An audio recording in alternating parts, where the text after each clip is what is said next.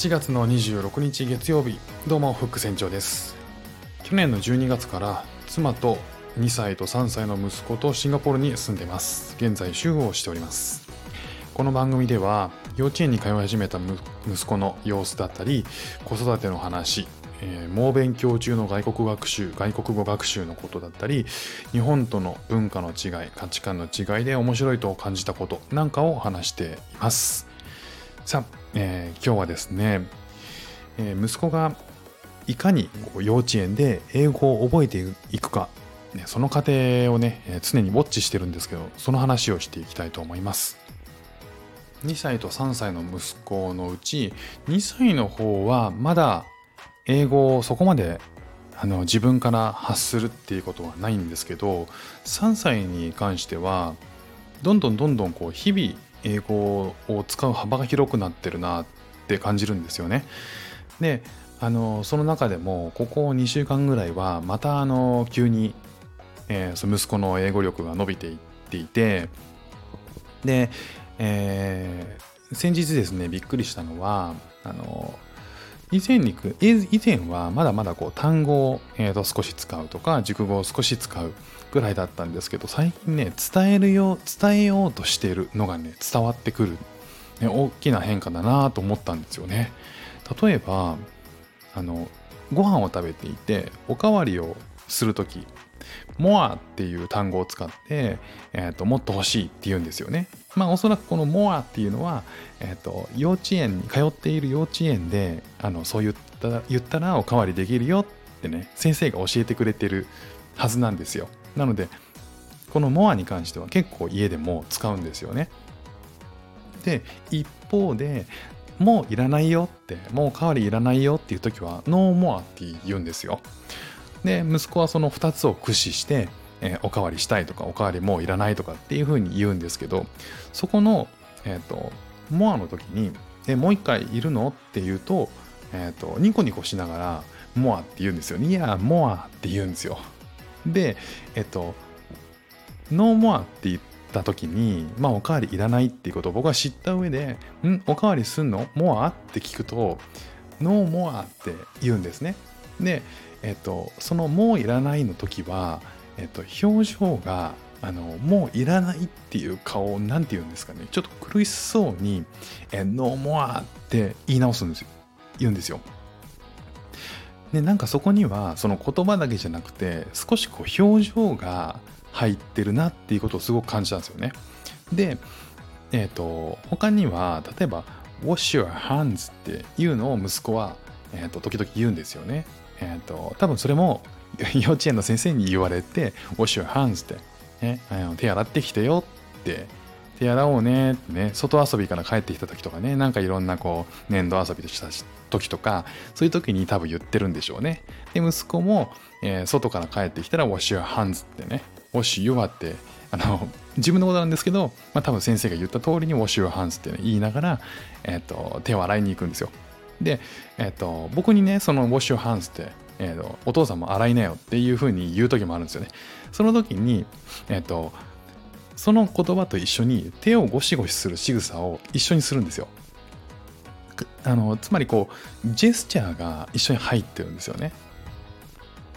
で例えばじゃあもう一つ例を出すと「hungry」って「I'm hungry」みたいなことも、えっと、言葉を覚えてきたみたいで言うんですよね。でその時に「えーと、I'm hungry」ってお腹を押さえた仕草をするんですよね一緒に。だからあの僕もそのたとえたとえもしその英語が聞けなかったとしてもそのジェスチャーである程度わかるなと、ね、思ったりしてジェスチャーとか表情を一緒にやるっていうことがなんかあの息子が英語で僕に何かを伝える時に一緒にやってるんですよね。多分幼稚園でもそういうふうにやってるんだと思うんですよね。でなんかそのあの仕草とかジェスチャーとか表情を一緒にやるっていうのがあの面白いなと思いました。あとはですねあの最近伝えようとしてるっていう意味ではえっ、とね文章をね作組み合わせてくるんですよ。組み立ててくるようになってきたんですよ最近。例えばあの明日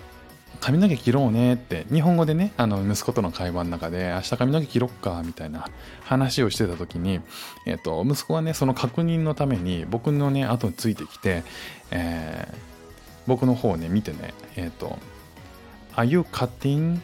Daddy? Are you cutting hair?」みたいなことをねあの言ってるんですよで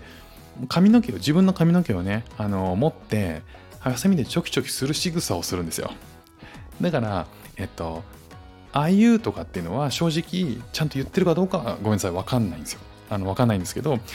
cut っていうのと hair とジェスチャーでもう分かるんですよね。で daddy って言ってるからあの僕に言ってることは分かるんでそのジェスチャー付きのあカッティングヘアヘアマイヘアダディ tomorrow みたいな。ことだけで十分ね伝わるんですよね。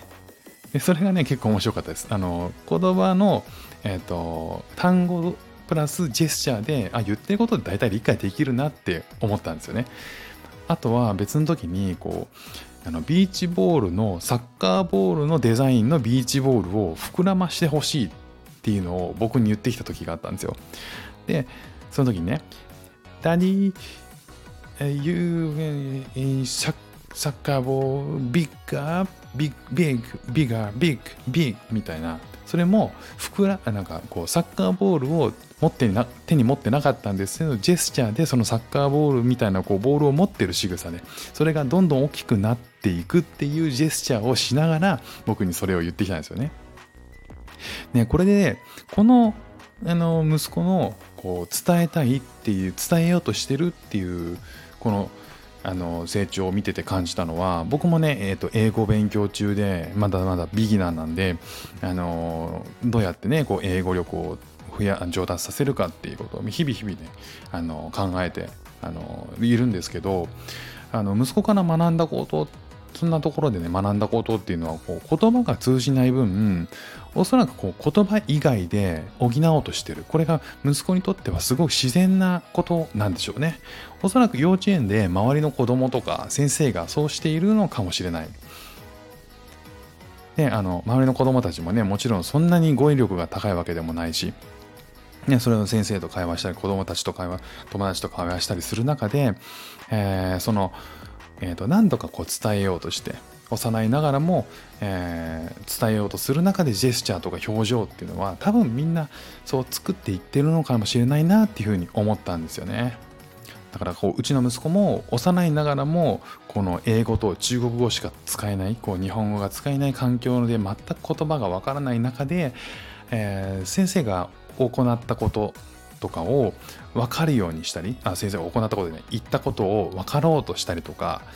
自分が言いたいこと伝えようとしたりする時に、まあ、本能のままにこう表現していったら言葉だけじゃなくてジェスチャーとか表情って必要だなって思ったのかもしれないなと。ね、だからこう日本語って僕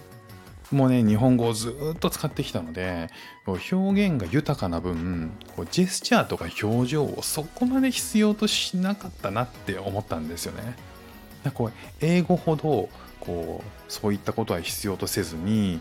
あの真顔である程度抑揚もそんなにない喋りでなんかこうオチを作ってバーンと笑ったらなんか高度だしいいなみたいな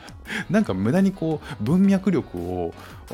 駆使してこう表現することにあのを大事なことというか何でしょうねこう美学みたいなものを勝手に思ってた部分もあったんですよね。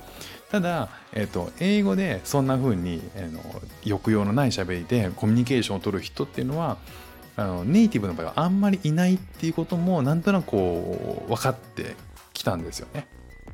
だからこう僕なんか大人なんでついついそれらしい言葉とか文法で、えー、と英語をねあの表現しようと思いすぎちゃってるんじゃないかなっていう部分もちょっとなんかあの見直す部分なのかなっていうふうに思いました